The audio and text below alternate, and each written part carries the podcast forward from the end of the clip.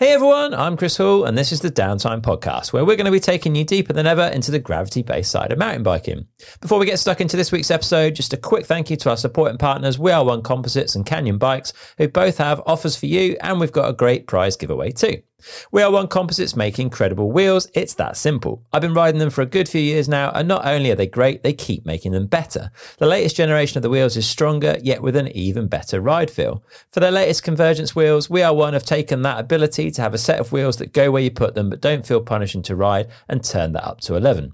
In all my time with the wheels, they've never needed any maintenance, which I find incredible. For the month of May, Downtime listeners get a very generous 15% off any We Are One wheel, rim, or the package bar and stem by using the code Downtime May 2023. That's Downtime May 2023, all one word with a capital D and a capital M. You'll find that code in the show notes for this episode over on downtimepodcast.com. And don't forget, you need to enter it at the very final stage of the checkout process in order for it to work. That's the confirm order page at weareonecomposites.com.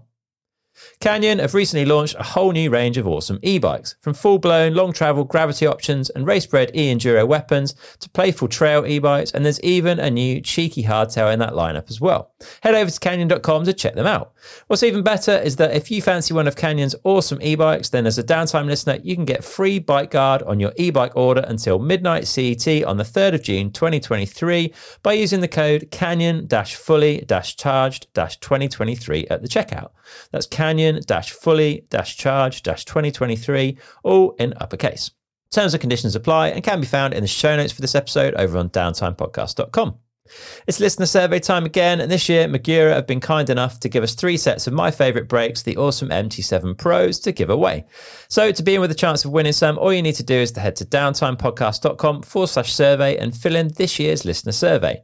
It's super simple to do, and it's only going to take you a couple of minutes. It's a massive help to me to find out more about you lovely lot too. So head over to downtimepodcast.com forward slash survey, and we'll be choosing a winner of three sets of Magura MT7 Pro brakes at random on Thursday, the 8th of June. If you find the podcast provides you with some value, maybe you've learned something that's helped your riding or your fitness, maybe it's got you stoked to go riding or to come back from an injury, or maybe it's just something to pass the time when you can't be riding your bike, then it'd be awesome if you are able to do a little something in return to help the podcast continue and improve by setting up a small regular donation via my Patreon over at patreon.com forward slash downtime podcast. That's Patreon spelled P A T R E O N. A big thank you to Lucas Friedley, Dean Carl, Richard Palmer, and Rob S., who joined that list of lovely patrons this week. Also, if you want to represent the podcast, then there's still downtime t shirts, sweatshirts, and hoodies available over at downtimepodcast.com forward slash shop. If you want a bit more downtime in your life, you can join my newsletter where I'll send you a bit of behind the scenes info on the podcast, interesting bits and pieces from around the mountain bike world, some mini reviews of the products that I've been using and like, partner offers, and more. You can do that at downtimepodcast.com forward slash newsletter. Otherwise, don't forget to follow the podcast to make sure you never miss an episode. You can do that by hitting the button on your podcast app now, or there's buttons for all the major platforms over at downtimepodcast.com forward slash follow. You can either listen to today's episode here, or if you prefer to watch it, you can now do that over on my YouTube channel, which is youtube.com forward slash at downtime podcast. I'll also stick a link to the video in the show notes over on my website, downtimepodcast.com.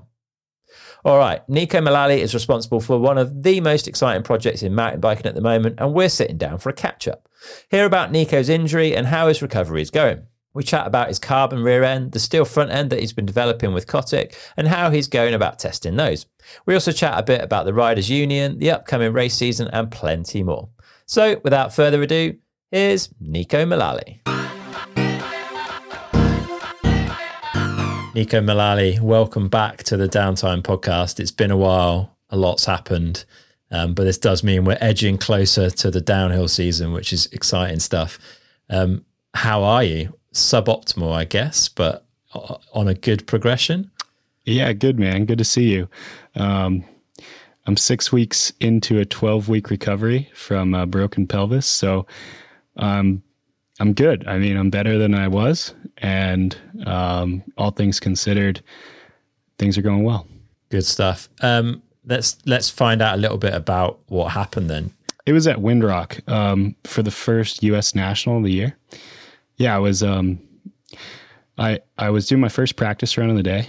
Um, it's funny enough, I don't I haven't ridden a ton at Windrock this winter because we have a bike park at Rock Creek now. Um, definitely been out there a handful of days to ride, but um, with travel and stuff, I, I, I honestly I didn't ride there that much this winter, and they built some new stuff just for for the racetrack for that event, and um, there was like an inside berm to berm gap that was built off of a rock. Um, it was not perfect intentionally, I think.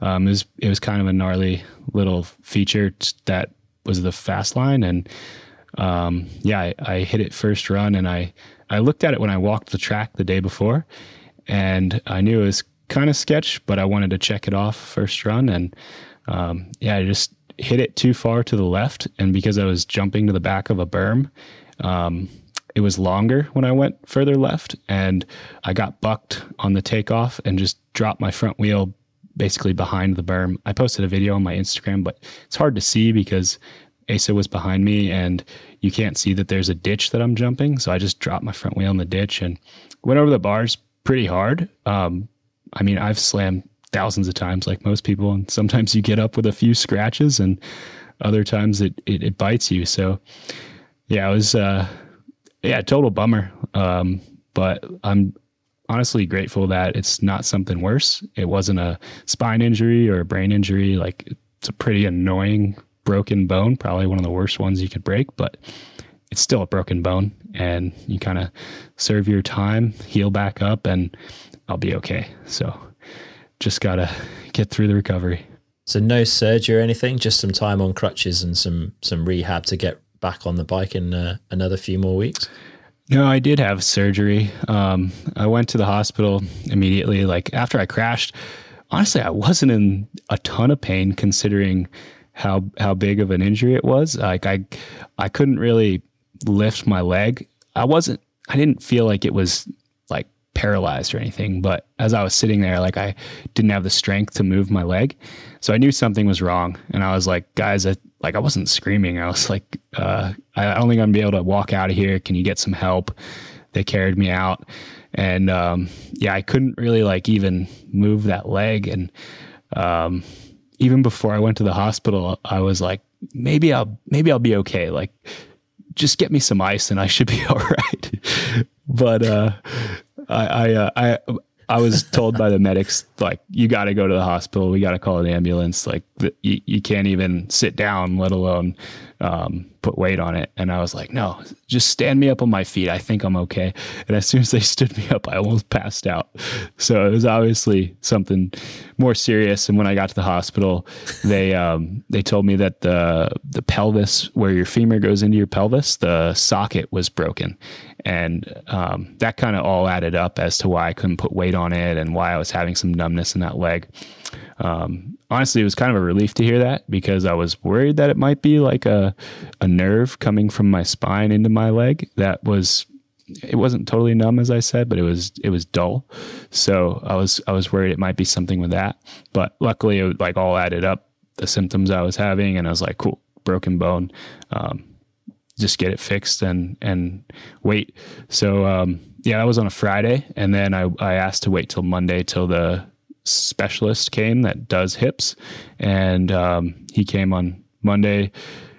The socket was broken in a few pieces, so we had to reconstruct it. Um, and because it's my where where my leg goes into my pelvis, I have to stay on the crutches for 12 weeks so that it heals smoothly. Um, if I stood on it, my leg would be pushing into the bone. So, um, got to stay off it for the full time. But uh, aside from that, things are going well, and I'm doing what I can. Not not so much like training, but just to do some exercise to for mental health and uh, yeah, keep the blood flowing so that I can heal faster. Yeah, man. Pretty uh, pretty serious injury that one. Like, how are you looking for getting back on the bike? Does it mean you're likely to miss some of the the start of the season from a World Cup perspective? We're not long out now. Yeah, I mean, I'll definitely miss the first block. Luckily, this year is kind of split into chunks, so I can, as long as I get cleared and my X-ray looks good, June fifteenth, I'll be that'll be the twelve weeks, and I'll be able to put weight on it and really do anything that, like, as I'm able to. Um, it's kind of on me at that point. Um, I guess they said like at 12 weeks, the bone's as strong as it will ever be from being rehealed. So um, that was what I was told to wait for. And then, yeah, that'll be June 15th, and I can start rebuilding the strength. Like I said, I can't put any weight on it now, but I've been like doing, I guess, open chain, they call them movements. So, like getting my leg moving, trying to reactivate, kind of wake up those muscles. It's crazy. After two weeks, my leg was half the size of the other leg. Like it, it, it atrophied so fast. So hopefully it comes back as quick as it went away. I'm sure it won't. But um, my goal is to just be ready to go and have some base fitness from being able to swim do upper body stuff um, when I come into being able to put weight on it and just see how qu- quick the recovery goes. I'm going to do what I can. I feel like I have nothing to prove or no pressure to get back quickly. Um, I want to do things in the right order, but um, I'm excited to race and I really want to. So it's nice to have some motivation to try to get back. Um, and luckily, there's a bunch of races late in the season this year. So at least the U.S. World Cups, Snowshoe and Mount St. Anne are end of September, early October, which um, un- under my circumstances is good for me. So I think for sure that and and hopefully the one sooner. I'll just have to, I've never dealt with this before, so I'll just have to see how quickly I can get back. Yeah, fair play. Will we see a Frameworks racing presence at the first few rounds? Are, are you going to be sending any riders or? No, um, you know, it, it, would have to be the right person, and with the current World Cup um, structure, uh, it's hard to find somebody who's able to do it and doesn't already have their own sponsors. So, um, I'm I'm doing what I can from from the U.S. here. Uh, I'm going to try to continue some of the development videos that I've been putting out. I'm working on having a another recently retired rider come in and test ride my two new frames for me. Continue some of those um, frameworks videos.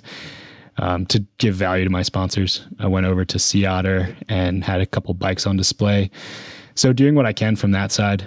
Um, but yeah, if I can't race, it's so expensive to go to those events and hard to find someone who can really fill the slot. So I'm just gonna do, like I said, do what I can to give value to my sponsors without racing, and then focus on being able to get back to it properly when I can.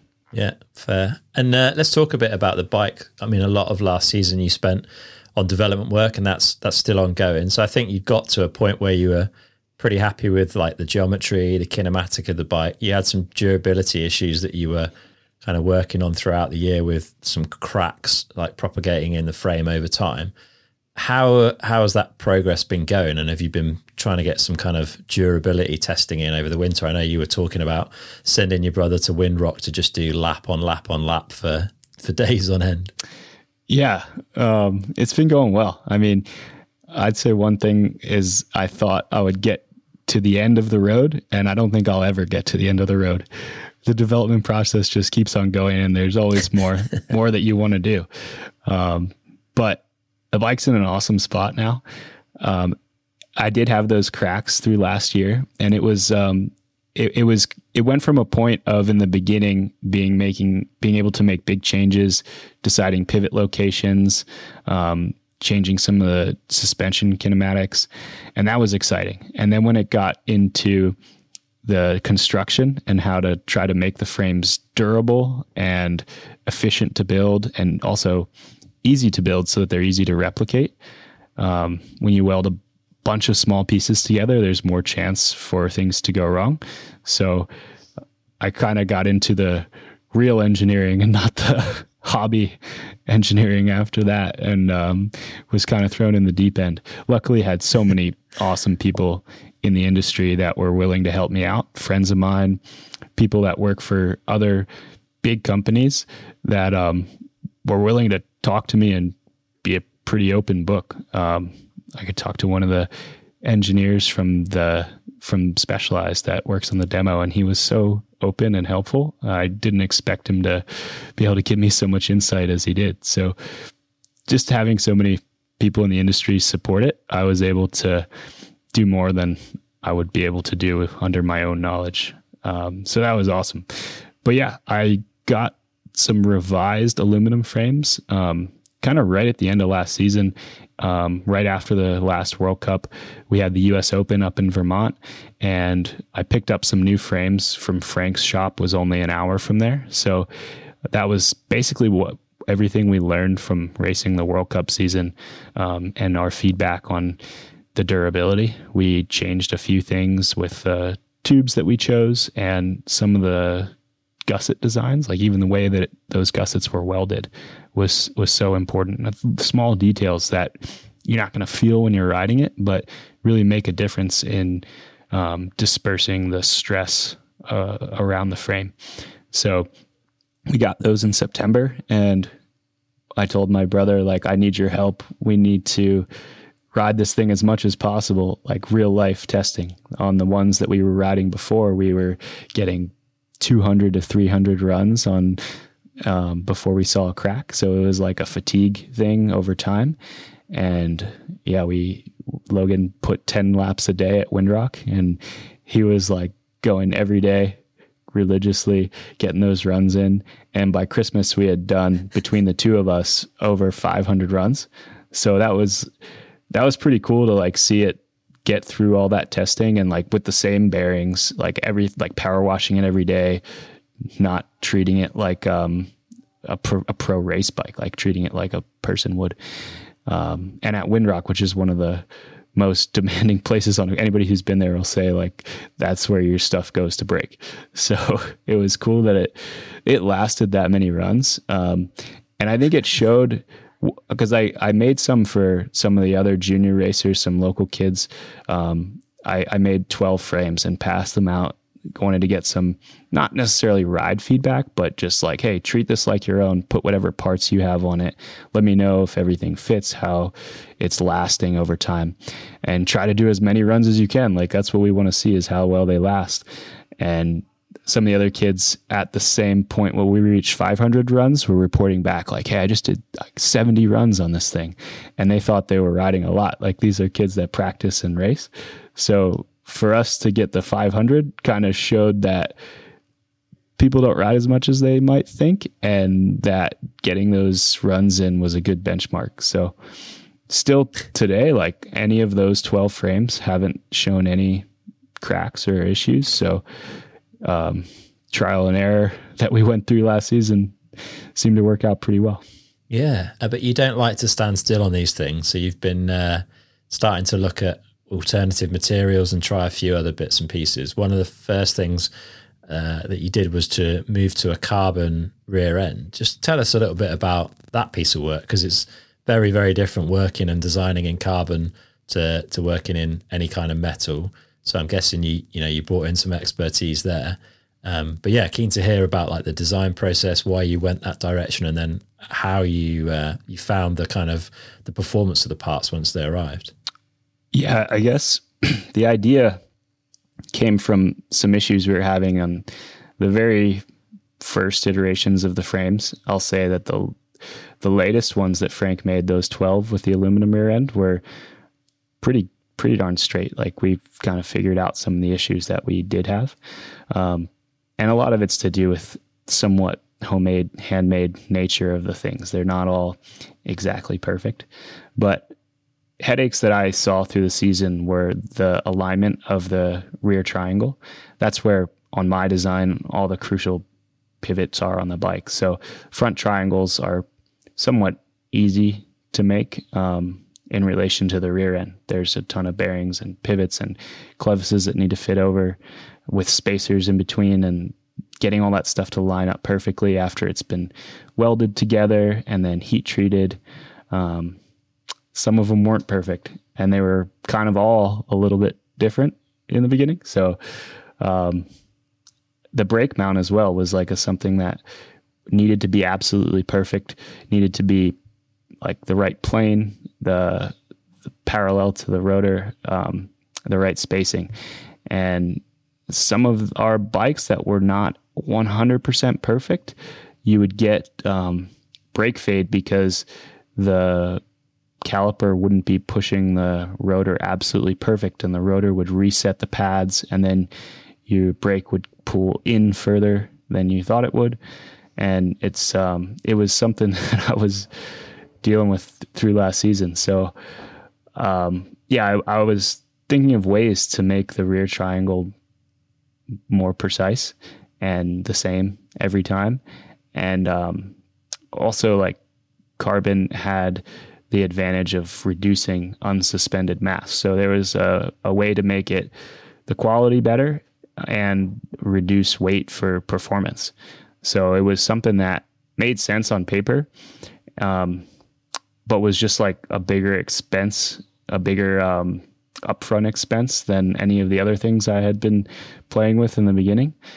Um, but I, I, I, it all like it had its advantages if I could afford it. So I talked to a friend of mine, um, Troyden, who is involved with the Crestline project. I'm pretty sure he's part owner in it. And they made their own Crestline downhill bike this year. And I, he, he actually reached out to me about like just picking my brain and just as like those other engineers I mentioned were open to me, I tried to be as open as I could with him asking questions about more so geometry and kinematics and why I chose stuff and explain to him my thought process. Um, so in return, I picked his brain about like, hey, how are you making these frames in small quantities out of carbon fiber? And he told me about the factory that he was using and made me an introduction, which was awesome because a lot of these people that were helping me because I was a pro rider and I had some credibility, uh, the carbon fiber factory in Asia has no idea who I am. So if I want to go to them with the proposal to do a small quantity of downhill parts and not even full frames, but only chain stays and seat stays, um, they probably wouldn't agree to take on the project without a recommendation from someone reputable. So he was able to make me that contact and get get in there. Um, and the process started where their factory could take my 3D of my aluminum rear triangle and replicate that in carbon. And from my side, I was like, hey, this one works. So, and it all fits clearance wise. So, can you guys just make the same thing out of carbon fiber? Ideally, it's lighter. Ideally, I mean, if the mold's perfect, everything's perfect every time. Um, and they came back with a 3D model of how it would look in carbon fiber. And from there, I just asked a couple, because I mean, I don't really know what I'm looking at. Like, I, this looks like it will work from as much information as I have. But I asked a couple friends of mine. Um, I sent the model and, and asked them for feedback. And Dan Roberts, who um, I had been friends with for a long time, he was an engineer for Scott when I raced for their team. Um, and he's working on the raw bikes now. I think their project launched right about the same time as mine did, and he reached out and I think right before they launched theirs and said, "Hey, I watched your video. Like we're working on a bike that's very similar to yours." And it was cool because when I read through it, I was like, "Man, great minds think alike." I guess like we both ended up with pretty close to the same thing, not knowing that we were each working on it um, and kind of talked through some of the subtle differences between our own each of our bikes. And then I saw him at the first race, and we talked more. And um, I, I, didn't know who else to send it to, and I knew that Dan had done a few carbon bikes for Scott. He did the scale, which at the time was like the lightest cross country hardtail. And I'm sure that was a big learning process in working with carbon fiber and communicating with factories on working with carbon fiber too which the communication is like more than half of it, I would say, to get what you want in the end. So when Dan looked at the model, his feedback was like, hey, yeah, this will fit. But the only reason that you made the rear triangle the shape that it was the first time was because of the tubes that you had access to and the tubes that Frank was using. So if you're going to invest into this mold and all the tooling to make a chainstay and seat stay, now you have the freedom with carbon fiber that you don't have with aluminum to make the shape whatever you want, not just how aluminum construction constrains you. So I said, "Yeah, I totally agree, but like I don't I don't know what the next step is." So without like I kind of put him the ball in his court and was like, "Well, can you help me then?" Because I don't know what I can't draft a 3D carbon fiber rear triangle. And um, yeah, he was super stoked to to get involved and so nice of him as well to do it. He spent I don't know if it was more time than he anticipated, but way more than I anticipated just on the communication with the factory. Um, he didn't actually draft the the 3D, but he communicated with the person in their factory who did draft it and said, "Hey, you know, this is great, but after further revision, we want to go back and kind of change everything." Um, and obviously, we'll pay to for that revision, but gave them really clear instructions on what we were looking for to change the shape so that with carbon, you want to have um, like as much fiber flow, I guess he says. Like you don't want to have sharp edges. You don't want to go from thick to thin, which I, I don't think you want to do in other materials either, but you want the thing to um, naturally be strong by its shape. And Dan gave a lot of really good feedback for that.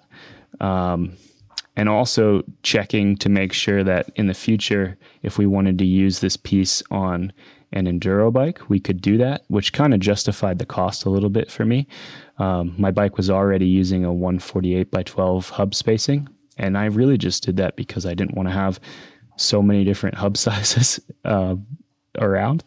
And the flange width on the 148 was super similar, so I didn't feel like I was losing anything. And and talking with specialized guys, they they said that that's actually why they did it on the demo too. So um, I could use this this rear triangle on an enduro bike, which justified the cost a little bit. And Dan being able to really double check that that was actually going to fit was um, super helpful. I think he probably emailed them back and forth 200 times, which was way more. Like in my mind, I was just going to say, uh, "Hello, I want this piece.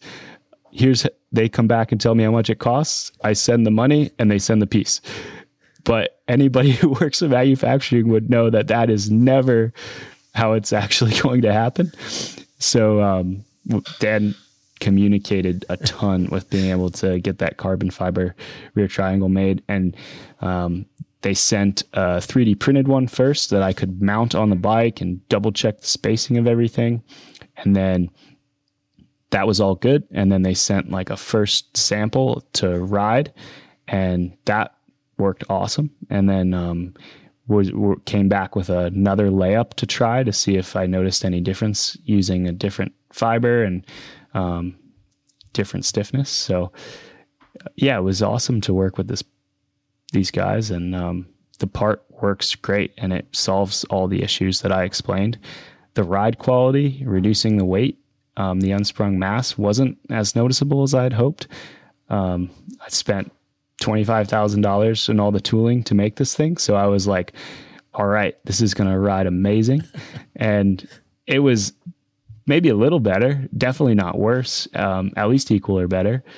Uh, but it was really the alignment and everything that fit together absolutely perfectly that um, that was the win. So, yeah, that's the story of the carbon rear triangle.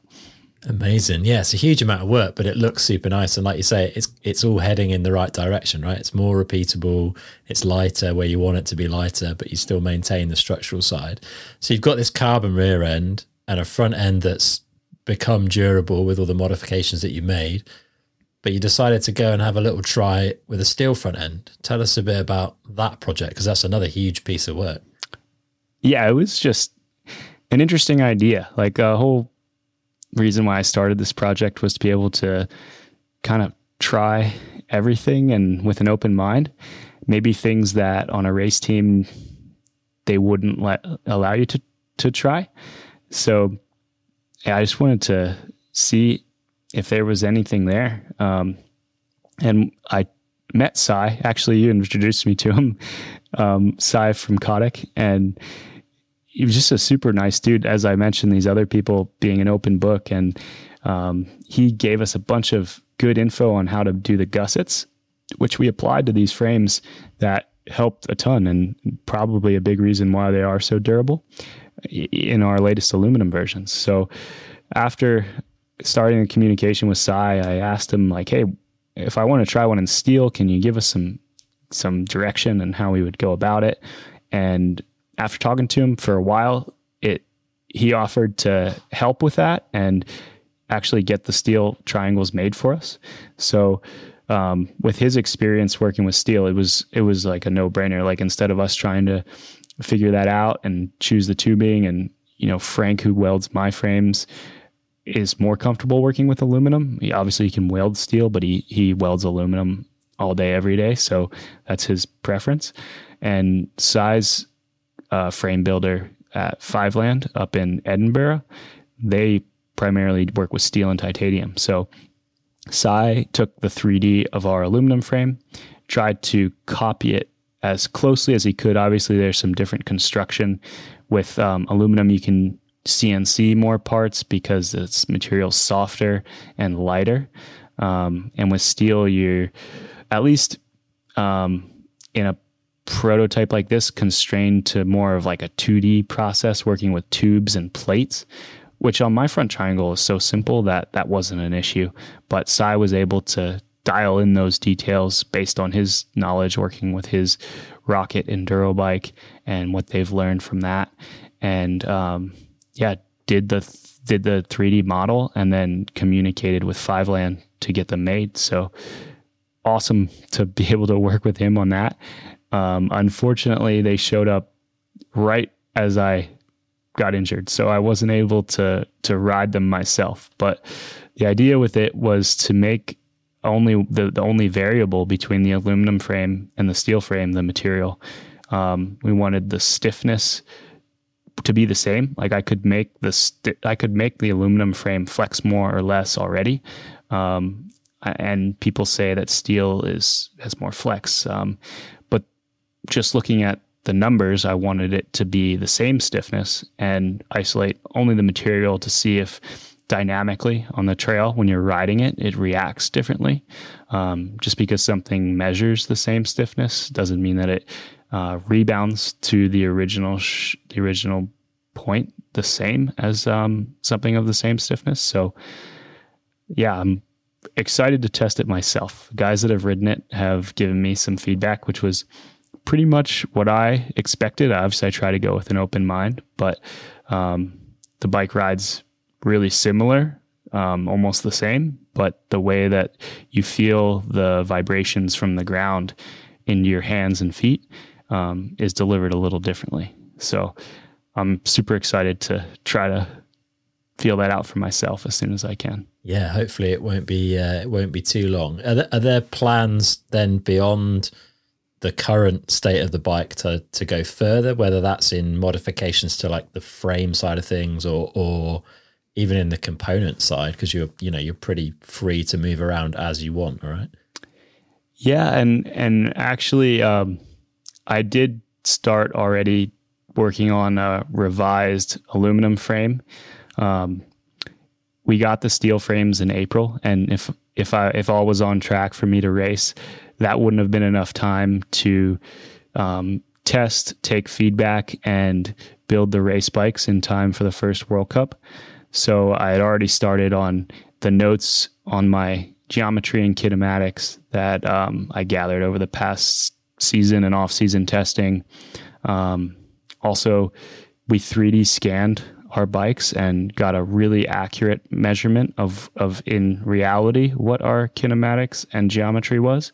Um, it was awesome. A friend of mine who I one of the kids that I, I gave one of my frames to durability test this year, his dad is a aerodynamics R and D guy at a NASCAR shop, and I didn't know that when I reached. I, the kid does the local races. His name's Austin Hazley, and um, he was ripping on a enduro bike, and I was like, "Hey, would you be interested in your local? Would you be interested in you know, getting a downhill bike and trying one of these?"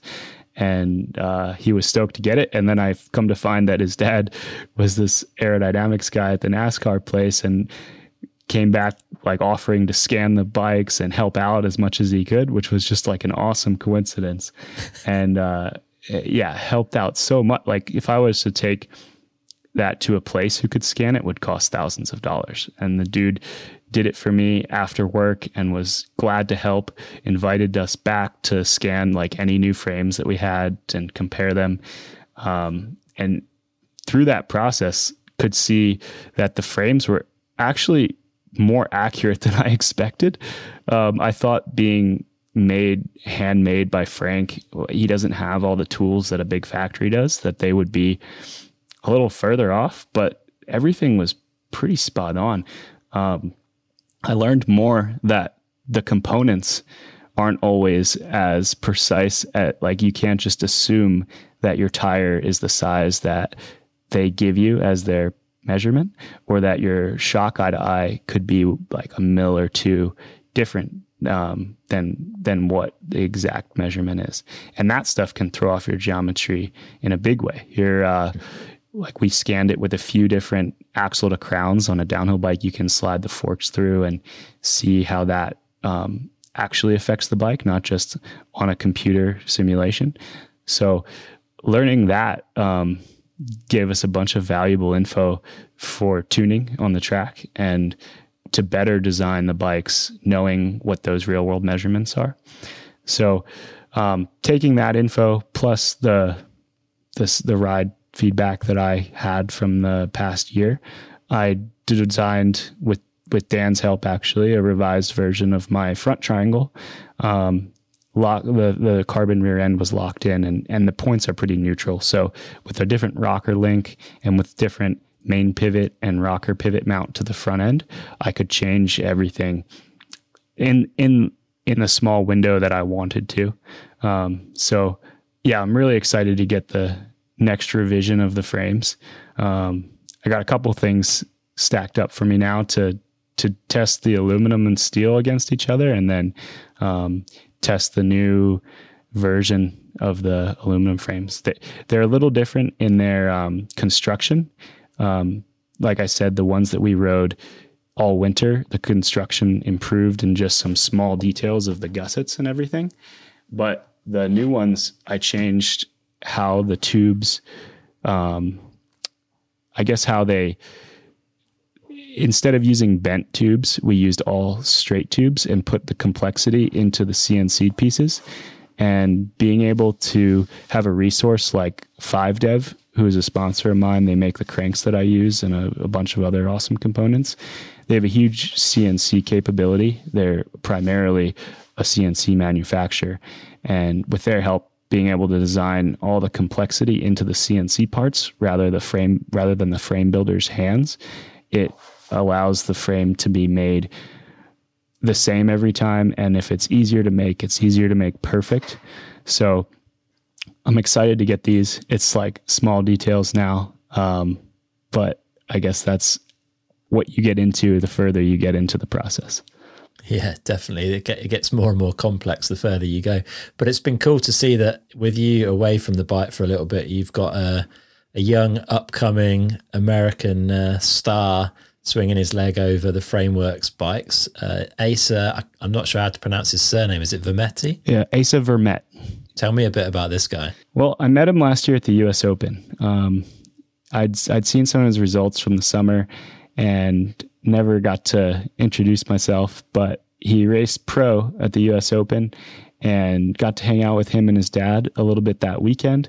And then he ended up getting third in the race in pro. He was 15 and uh, was one second ahead of me in the race. So he crushed it. And um, we were just hanging out behind the podium.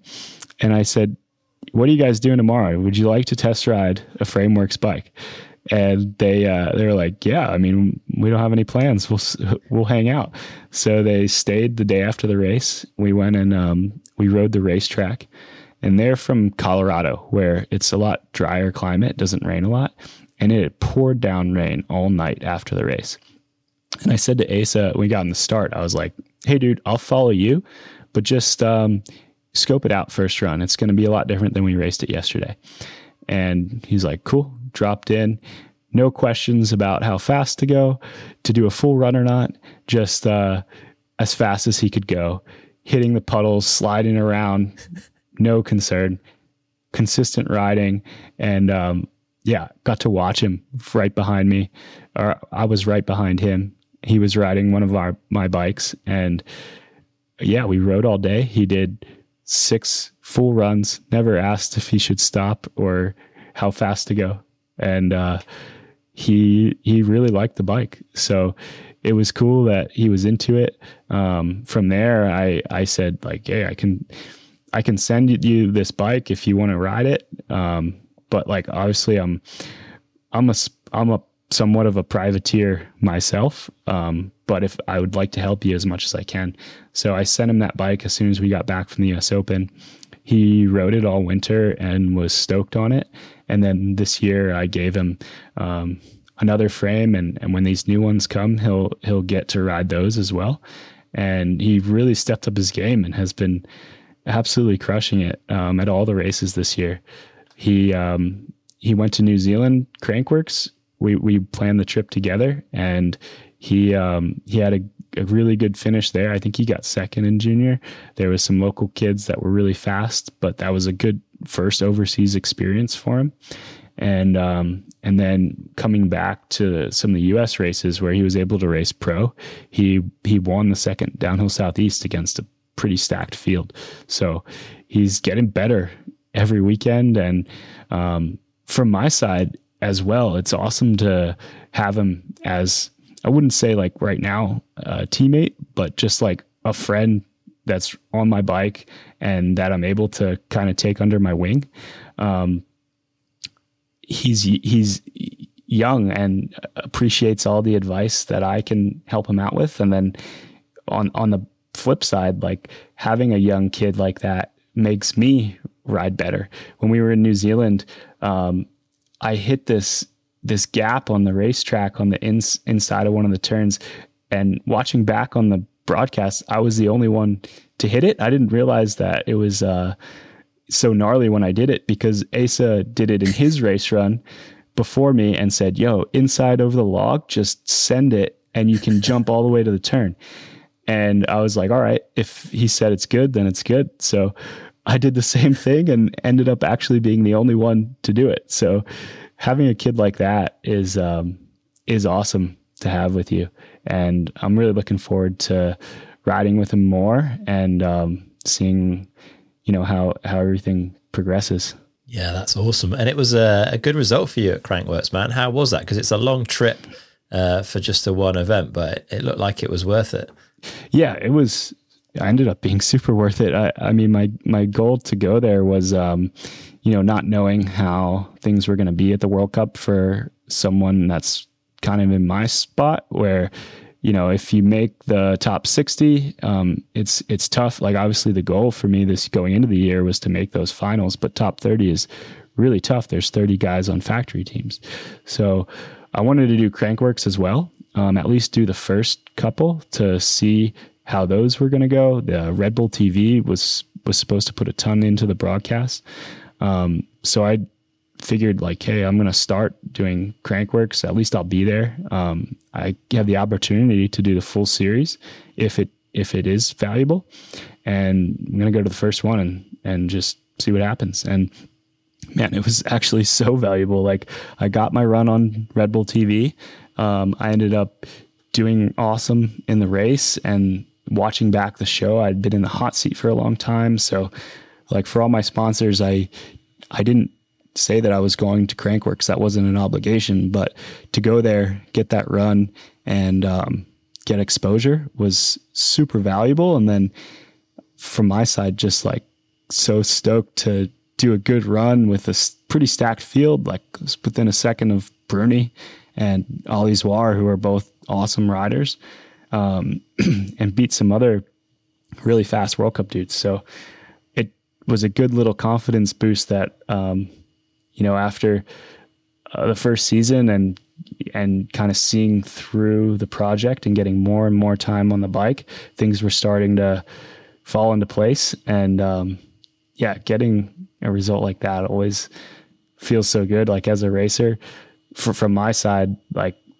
you do it for yourself primarily. Like, of course, there's sponsors paying you, and as long as you're a good a good ambassador for their brand, there's normally not a ton of um, pressure, I would say, on like the exact result you get. But for me, like I want to do the best I can and I want to put down a race run that I can look back and be proud of. And I exceeded my expectations that day. And when you can do that, that's like the best feeling as a racer. So, uh, getting on the podium, standing next to those guys, and sitting on the hot seat waiting for the last dude to come down was like such a cool feeling and brought back, um, I guess, that like fire from years past.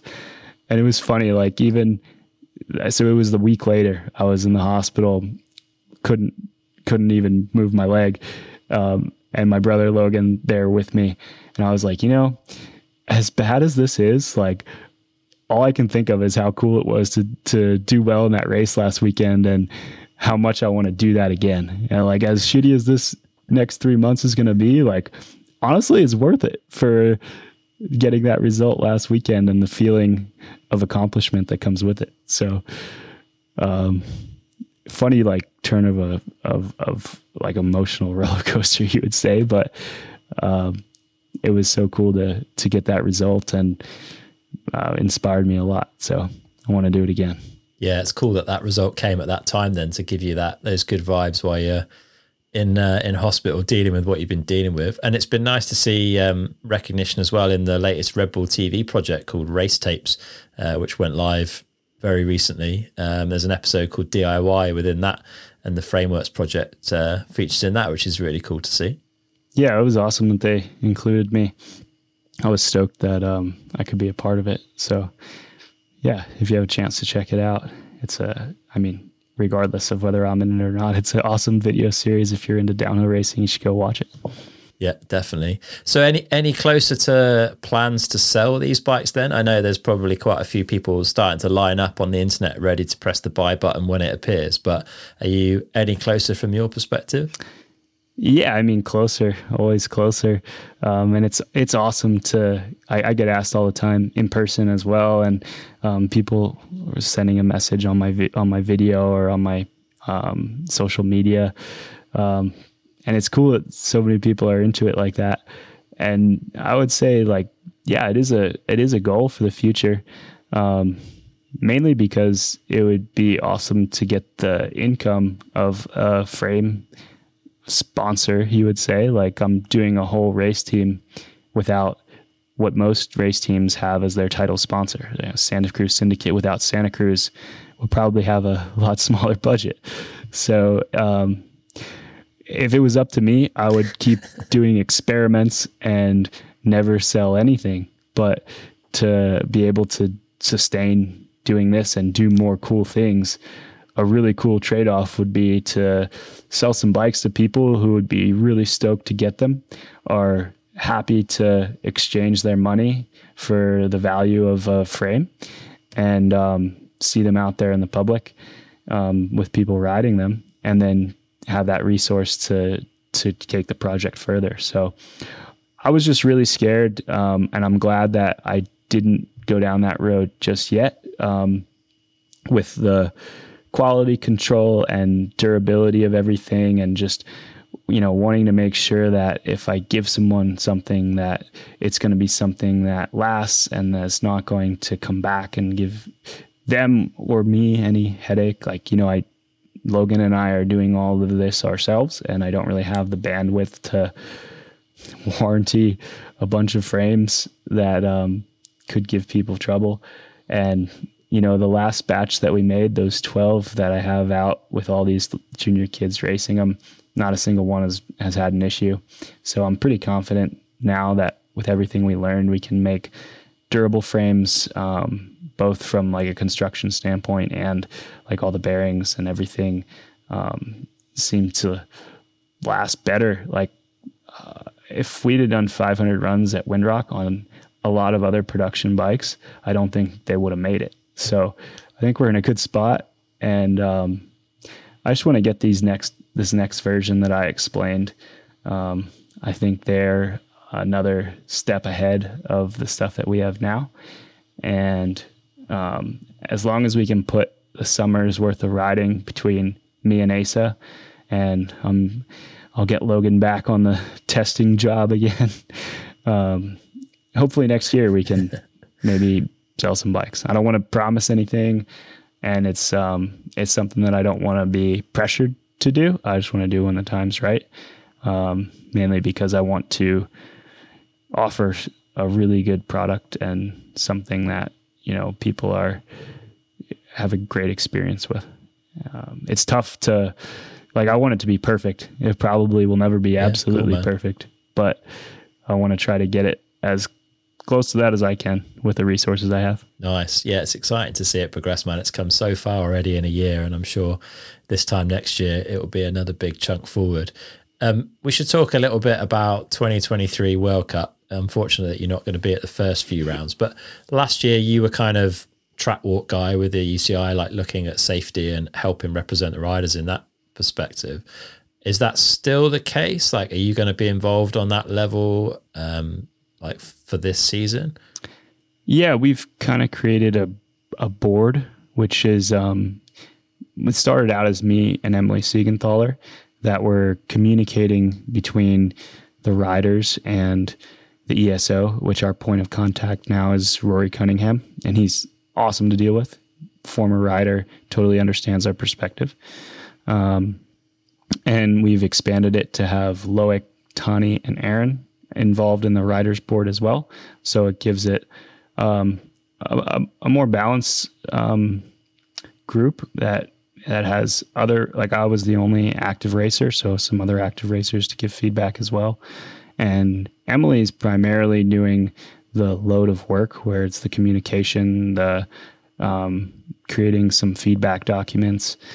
Um, and I'm also helping where I can. I go on the meetings with her, with um, whether we can talk to Rory or Chris Ball, and I'll do that as much as I can. I'm happy to help. I don't really, I'm not going out of my way to try to do, I don't know, look for problems that haven't arisen yet. But when the riders come with questions and we need to communicate that, I, I'm happy to do as much as I can. So, not being able to be at the first few races, I think Emilie will probably be able to offer a lot more support than I am. But um, yeah, um, I didn't really elect to do this. Um, we had a meeting, we had a few meetings this year, and and one of the last ones, Loic uh, publicly uh, asked if I would be the rep for the group, and I uh, I couldn't really say no in front of everyone,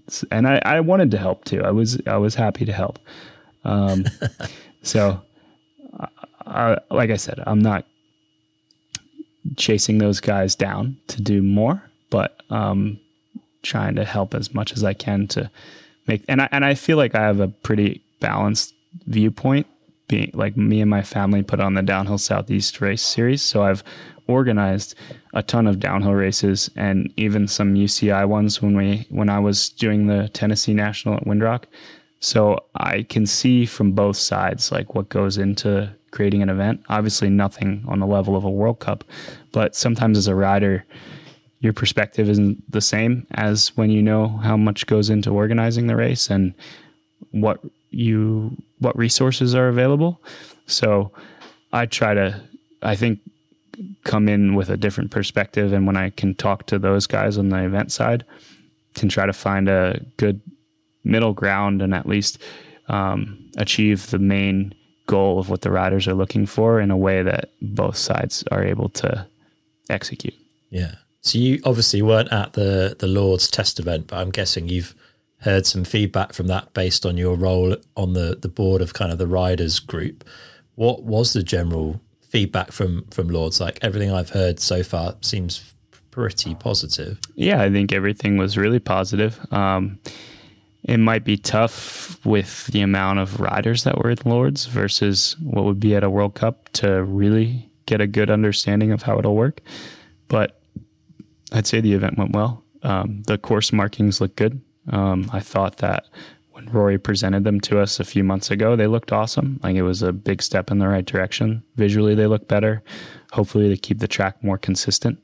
Um, I'm not sure if getting rid of course tape for the idea of it being not environmentally sustainable is really um, viable. um, you know, we fly across the planet, use a tire for three runs and throw it away, and we can't have course tape because it's bad for the environment. Uh, like at some point, none of this is, and yeah, it's good to do what we can, um, but I think they have a good plan to reduce that where they can, and I do think that the new markings look better as long as they can keep the public off the track. Um, so I I can appreciate both sides of it, and I think that um, I, I definitely like the new markings. Yeah, and the finished gantry looked a lot better. Like they had these two huge computer screens either side of the the finish, like showing the rider and data and stuff like that. Like it already looks, I guess, more of a professional sport, which is a good step forwards, hopefully. Yeah, f- for sure. Um, so the the next thing will be to see how the broadcast looks because that's that's the main thing. There's way more people watching it, obviously, on on TV than in person, and if they can give more data to the people watching from home and create um, a better watching, better viewing experience, like that'll be huge. So, um, unfortunately, I'll get to watch it from home the first couple rounds, and I'll get to see how that that all pans out. But um, yeah, I mean, from my side, there's a lot of concerns, but uh, like with anything new and with any change, you have that. And I really just want to see what happens. Like, I don't want to be too quick to criticize. Like, um, it's their idea. Let's see how it goes. And then afterwards, if we need to give construction, constructive feedback, can go that route. But um, yeah, I'm optimistic and I'm looking forward to seeing what happens. Yeah, so as a fan, then, which is, I guess, the seat you're unfortunately going to be sitting in for the first block of racing, like, what are you most excited about this year? Oh, I mean, always at the first race, there's not a precedent from who's on form. So um, it's so exciting to see those first times come in and see where people are stacking up.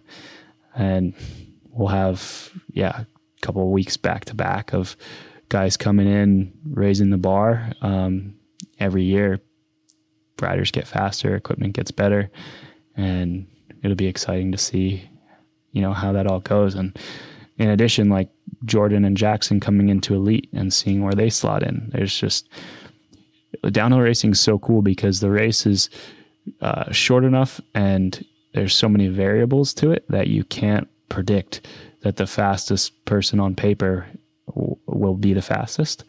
So it's you, you, That's why you watch downhill to the final run, and um, yeah, I can't wait to see how it all stacks up. Yeah, it's going to be an exciting start to the season, and uh, it's been a busy off season with you, not just with the bike and uh, training and racing and everything else that you've done, but you've also casually just knocked out another bike park in your spare time uh, with Ride Rock Creek. And I think it was I was over there in March last year, and you mentioned that you had like agreed on the land. I think for it. How do we get from March, like you know, having a, a line in the sand to now having a bike park that's open, running multiple tracks with the national champs on it this year? I think. Yeah, uh, that's pretty exciting. I mean, I was super motivated to work on the project myself, primarily to have a downhill park close to my house. I think anybody would be stoked to be involved with that.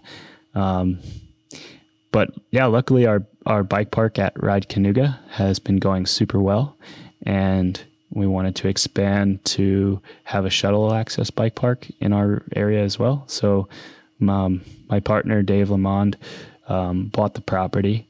Um, really nice venue, has tons of parking, which is the hardest thing to find when you want to have a bike park. I've been involved with a few now is having all the infrastructure that you need, whether it be parking lots, shuttle roads, um, the trailhead shop check-in area to to run a legitimate business, and then also a huge gnarly mountain to have downhill tracks on. And the property that we found, I thought was an awesome balance of it the location is really good. It's um, close to some major cities and um, kind of along a way that most people can access.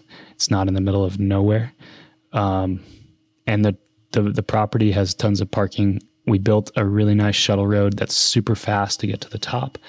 Um, there's a really cool lake on the property that just makes the area look super nice and the terrain is is pretty good. I would like it to be gnarlier, but for a public bike park, I think it's perfect.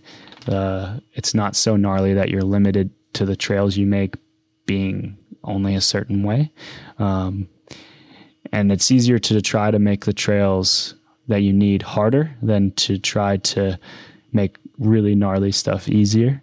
So. Um, yeah, I was stoked to be involved with it. Like like with all the projects that I've been able to work on the past few years, building the frames, working on the bike park. Sorry, I had to get a cat out of here. Um, it's stuff that I am super passionate about, and I think most people that are listening to this, this is a mountain bike podcast, would agree that it's like awesome to be able to do cool projects that you're passionate about, whether it's trail building, working on bikes, like it's so cool. So I'm really grateful that we have the opportunity to do that. This year we have the national champs there. Um, I've been involved with USA Cycling for a while, giving feedback and um, trying to help improve the sport. And they they had a venue for their cross country in the past. Cross country and downhill were always together, and they found a venue for for endurance, and they didn't have one for downhill. And I put my hand up and said, you know, we've got this venue. We'd be happy to host it. We have the resources to, to do it. And we came out and inspected it and said, yeah, we want to work with you. So for the next two years, we got the downhill national champs. And I think, I mean, from my side, like, I just want to try to make the event better. Um, and with like the involvement that our bike park can have, I think that we can do that. And just make the stoke for downhill racing even higher. Yeah, good work, man. Well, we're uh, doing a little bit of downhill racing ourselves this year, uh, which I'm both excited and nervous about. First race is rapidly approaching, so I thought I'd pick your brains. A- any advice for uh, someone who hasn't raced downhill for a long time and has limited skill? Uh, practice a lot. I mean, there's no substitute for the seat time. I think if you can get out to the bike park and get as many runs as you can, um, and try to start. I mean, I'll try to take this advice too when I come back. Is like start not rushing. Uh, you want to feel the rhythm before you try to up the speed, and try to use good technique before going too fast. Um, obviously, there's comes a point where the time is the time, but I think the more time you can have on your bike, and um, just starting doing the technique first before the speed, that'll that'll get your ceiling even higher. All right, solid advice. We'll see how we'll see how we get on. There's been a decent amount of seat time, and there can always be more. Um, but yeah, I think the first race, all three of us have said like that would be the most condensed seat time we've had, to be fair. So just having two days with like really good uplifts. I think there's two race runs in the format of the series we're doing as well. So there's plenty of riding to be had. So hopefully we'll make some good progression over the weekend. Yeah, I see it a lot with our our regional races where um in, in the amateur, the masters categories, like some people have a work structure that they can ride their bike a few times a week and can practice all the time. And some other guys have to work every day and have tons of responsibilities. And it's like pretty strong correlation between the people who have the opportunity to ride more and practice more and the guys that are doing well in the races. So um, I know it's tough, especially like, you know, you have to work, you have a family, you have lots of responsibilities, but the more you can ride your bike, the better you're going to do in the race. True. So if there isn't a podcast episode for a few weeks, everyone knows where I am. All right, man. We should uh, we should start to to wrap up. Um, it's been an absolute pleasure catching up, and uh, sorry to see that it's going to be a few races missed this season, but also glad that it's not much worse because it sounded like a pretty nasty crash. Um, but yeah, we'll definitely be uh, catching up throughout the season. So all the best for the rest of your recovery and uh, we look forward to seeing you on a racetrack as soon as is uh, you know safely possible. I guess. Yeah, me too, man. thanks a lot. Thanks for everybody listening. I know the downtime listeners support my program a ton. So thank you guys and uh, talk to you soon, Chris. Nice one. Cheers, Neko. All right, that's it for this episode with Neko. I really hope you've enjoyed it. A massive thanks to We Are One Composites for supporting the podcast this month. To get a very generous 15% off their wheels, rims, and the package bar and stem for the duration of May, head over to weareonecomposites.com and use the code Downtime May 2023. That's Downtime May 2023, all one word with a capital D and a capital M. You'll find that link in the show notes for the episode on downtimepodcast.com. And don't forget that you need to enter it at the very final stage of the checkout process in order for it to work. That's the confirm order page at weareonecomposites.com. Also, a massive thanks to Canyon for supporting the episode. They've just launched a whole new range of awesome e bikes, which you can check out over at canyon.com. What's even better is that if you fancy one of Canyon's awesome e bikes, then as a downtime listener, you can get free bike guard on your e bike order until midnight CET on the 3rd of June 2023 by using the code canyon fully charge 2023 at the checkout. That's all uppercase canyon fully charge 2023 at the checkout. Terms and conditions apply and can be found in the show notes for this episode over on downtimepodcast.com. If you want to be in with a chance of winning one of three pairs of Magura MT7 Pros, then you need to fill out my 2023 listener survey by heading to downtimepodcast.com forward slash survey before the 8th of June. Also, don't forget if you want to help support the podcast, the best way to do that is by heading over to patreon.com forward slash downtime podcast and setting up a donation. If Patreon doesn't work for you, then have a think about the other ways that you can help, like telling your friends about the show, sharing the episodes on your social media, and leaving a review in Apple Podcasts or commenting on the episode in Spotify. We've also got t shirts, sweatshirts, and hoodies over at downtimepodcast.com forward slash shop. All right, we've got heaps more stuff coming, so make sure you don't miss an episode and hit follow in your podcast app now or head to downtimepodcast.com forward slash follow to make sure you're signed up. You can also get a bit of extra downtime by signing up to our newsletter at downtimepodcast.com forward slash newsletter. That's it for today. We'll have another awesome episode coming up really soon. But until next time, get out and ride.